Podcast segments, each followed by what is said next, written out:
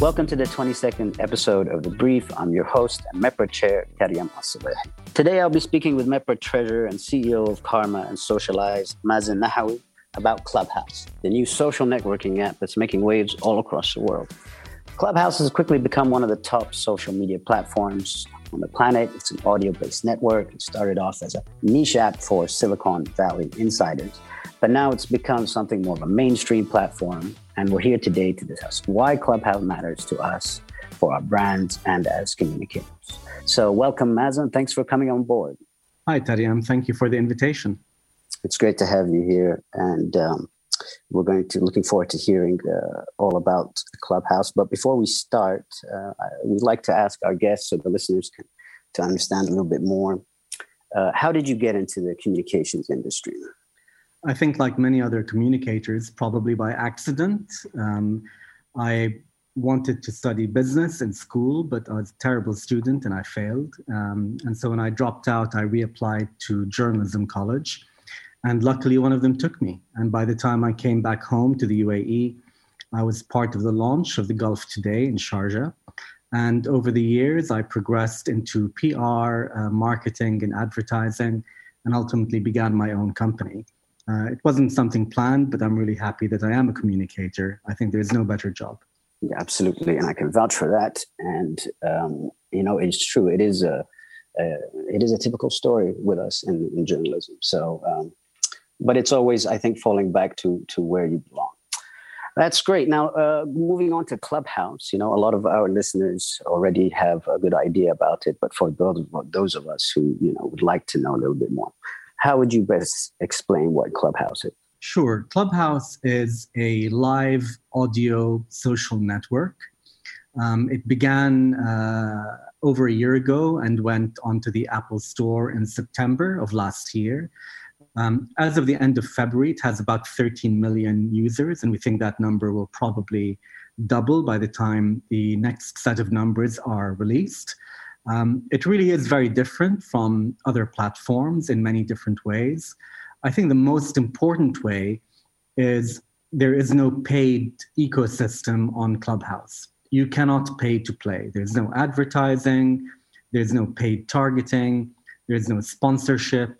The entire Clubhouse ecosystem is a very credibility driven, relationship driven network where you have to know the people you're talking to and talk about real things.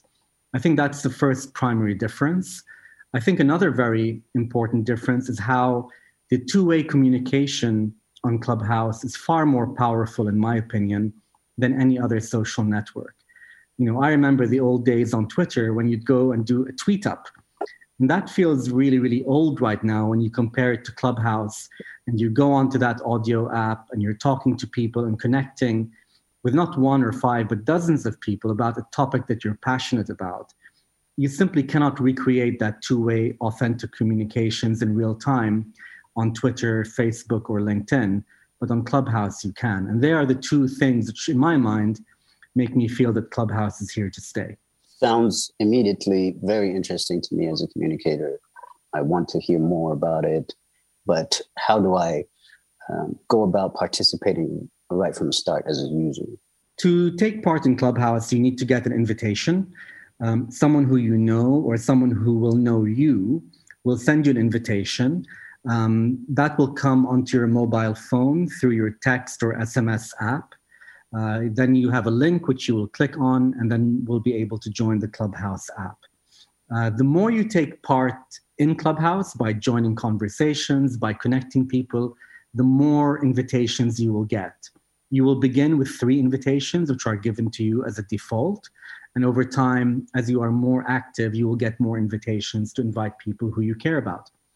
Now, invitations are a really important part of the Clubhouse ecosystem. For example, the person who invited me was Herbert Heitmann, who was the chief uh, communications officer globally for global companies like Siemens, SAP, and Bayer and Shell, someone who I'm proud to have invited me to Clubhouse.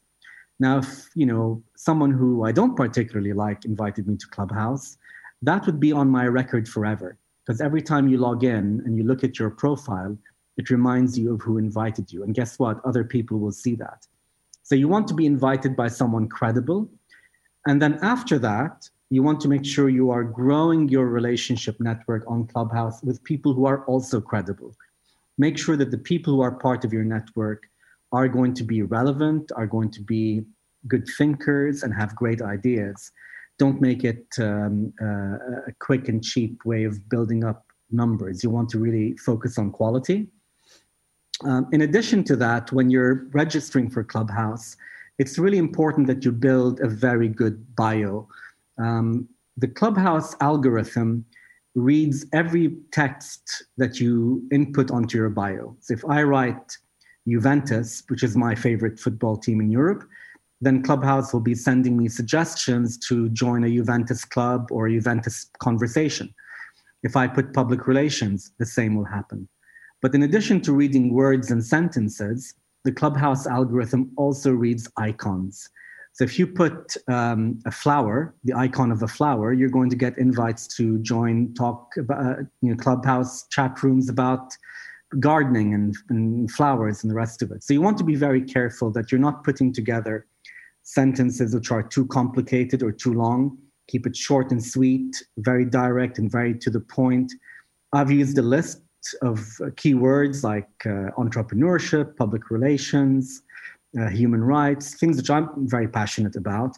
And I haven't used any icons because I don't want to confuse the app about who I am. So that's a quick background about invitations and a quick background about putting up a very good bio. Once you've got those two things in order, then feel free. It's pretty idiot proof as an app, and you can go on to any number of Clubhouse rooms which you find interesting. And I have to say, they are a very varied and wide uh, spectrum of conversations going on about anything you can imagine. So, uh, you know, at the, at the risk of simplifying this excellent platform, it's when you're mentioning each point, it's almost as if in the traditional platforms, um, these were the points that one would say, you know, I wish we'd be able to do this, or I wish we'd do that as professionals. So um, definitely sounds worth uh, signing up for and building the bio, as you mentioned, and preparing for. But um, uh, moving on to something uh, uh regarding uh, the experience of it. Um, so listeners, right at the start, may um, come across having difficulty accessing Clubhouse in certain parts of the region, including the UAE. So, do you think it's still important for calm professionals to be familiar with it? And is there more they can do to find out about it or access platforms they can um, find out more about the the, uh, the, clubhouse? Sure. I mean, here in the UAE, I think uh, Clubhouse will come back in some form. Um, I think they're probably uh, making the same mistake that Skype and other platforms did many years ago by coming into the country without talking to uh, the local authorities and making sure that they understand and fully respect the rules and regulations of the UAE. Um, it's not clear to me what the UAE's policy will be with regards to Clubhouse. Um, I know that the audio stream has been uh, choppy and interrupted. Uh, we don't know how or why, but my feeling would be that sooner or later there would there will be uh, a Clubhouse accessibility within the country, uh, but probably within more uh, within more of a strict and uh, respectable regulatory framework. Does that mean that uh, communicators in the UAE uh, should not be on Clubhouse or should ignore Clubhouse? Absolutely not. Uh, Clubhouse is operating at full steam in places like Saudi Arabia and Egypt and Morocco, and frankly, in most countries in the region. Um, and these are large markets where communicators based out of Abu Dhabi, Dubai, they cater to many clientele in Saudi, in Egypt, in uh, Qatar, in Oman, in Kuwait. Um, and we need to be on it. Now, if we can't technically be on it out of the UAE, then your teams abroad, whether they're based in Saudi, whether they're based in Beirut, uh, in Jordan, in Egypt, they should pick up the mantle and run with it. So the fact that it's blocked in one country doesn't mean that we should ignore the reality that it's very, very vibrant in many other countries within our region. I can tell you that on, in Saudi Arabia, Clubhouse is on fire. And the number of people who are going on to Clubhouse in Saudi Arabia is very, very high. Uh, there have been two Saudi ministers who were on Clubhouse conversations uh, about a month ago. Uh, at least three people with the title of prince or princess have been on Clubhouse in Saudi Arabia.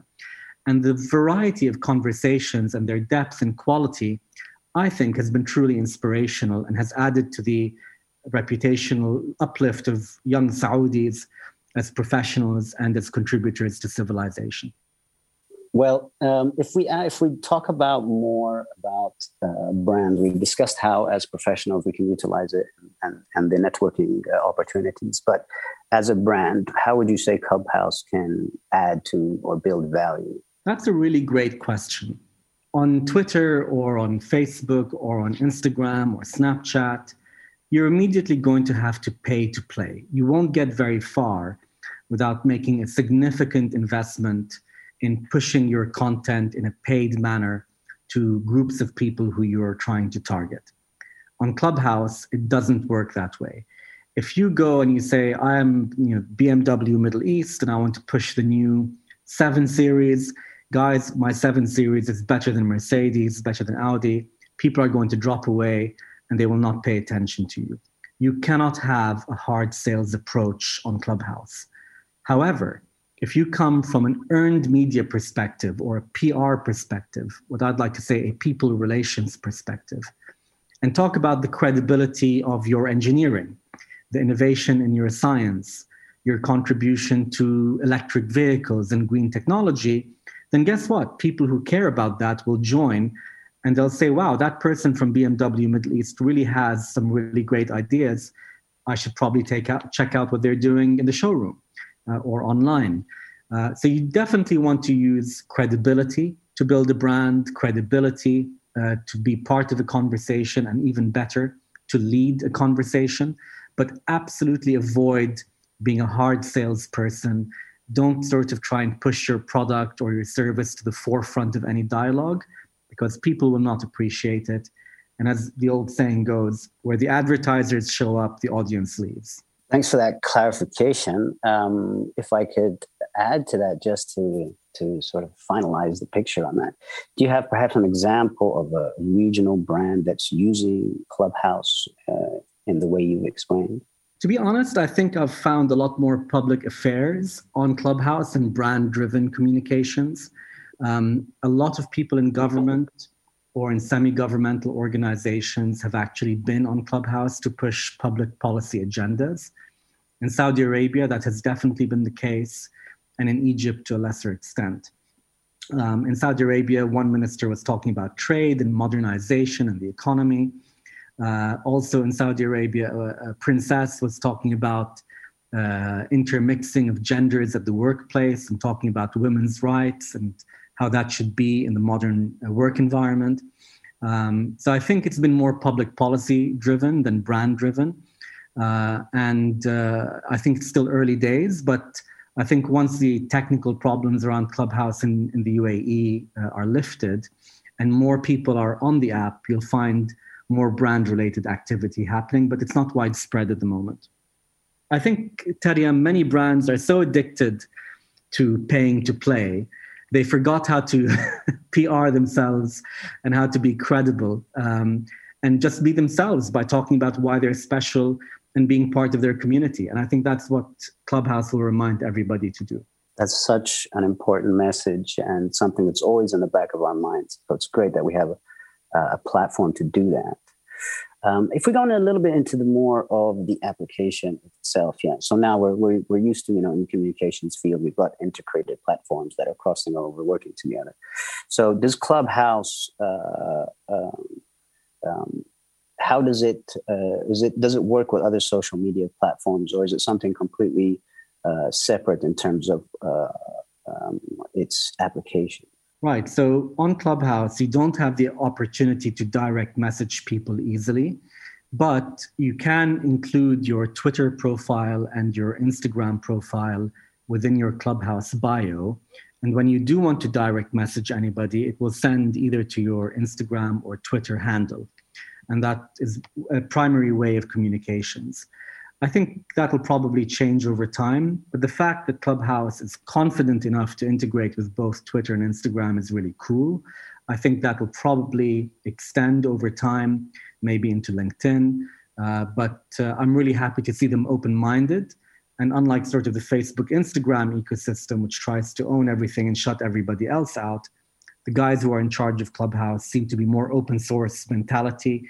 And I find that exciting. So, you know, watch this space. I think more will be uh, integrated into Clubhouse in addition to Instagram and Twitter. That's great. So, you've won me over as a as, as part of the audience. Uh, I'm I'm wanting to, to, to run over to Clubhouse, um, you know, and uh, find a ways to utilize it. So, um, for last tips from your side, I know you've got to given us a lot of good advice uh, and a lot of guidance uh, in, in the in the podcast. But last main tips for for the audience if they're starting on their path towards Clubhouse. I think uh, the first bit of advice, Taryam, would be that people need to be themselves and not try to um, put some kind of fake uh, persona or try to use it for cheap commercial uh, reasons. And to really talk about why they bring something new to the table, why they are good contributors to their community, uh, either from a business perspective or personal perspective, but being authentic. That's point number one. Point number two is many communicators around the region and around the world, to their peril, underestimate the importance of community management. And over the past five to six years, I've seen community management as a function decline in many organizations, especially with agencies. That is a bad idea. On Clubhouse, the only way you can communicate and find out what's going on is by being there which means you need smart people to community manage your stakeholders on that platform. The same goes for other platforms. But because people are so addicted to paying to push content uh, to different audiences, they forget that investing in one smart person to community manage any kind of social platform is far more effective in building relationships and pushing your agenda forward uh, than trying to push millions of dollars worth of content to people who really don't want to see it. So I think Clubhouse will remind smart communicators, not all communicators, but smart communicators, to reinvest in community management. You're better off having a team of five people, paying them 15 to 20,000 dirhams a month each, than spending 20 times that amount on advertising and uh, paid social, which is proven to be increasingly less effective. I think the third would be to make sure we are localizing our agenda on Clubhouse. We need to ensure the Arabic language, Arab culture, Arab thought, Arab communities are part of this social network. I'm really excited to see the activity out of Egypt and Saudi Arabia, making these two communities among the, the, the early adopters of Clubhouse. I think if our region is well represented quick and early on every social platform, then we'll be able to shape that social platform in terms of its thinking and functionality. So let's get on it where we can. And if we can't do it temporarily out of the UAE, let's make sure we have community management teams elsewhere in the region who can operate it for us. That sounds like um, excellent opportunity on so many levels. Um, it's coming back to the source. I like it. You know, such is the cycle. You know, we advance, and sometimes um, our focus gets derailed, but uh, it's coming back to why. So, a wonderful opportunity to do that. That's all for today. Thank you again, Mazen, for joining us and for taking us through Clubhouse and for the excellent tips for myself and for listeners. Uh, for our listeners, uh, if you're not a MEPRA member and you'd like to access the free training, mentoring, industry events, thought leadership, uh, and much more, contact the team at community at mepra.org or head over to our website for more information on mepra.org. I want to send my thanks again to Mazen and to all our listeners who tuned in, and we'll see you next time.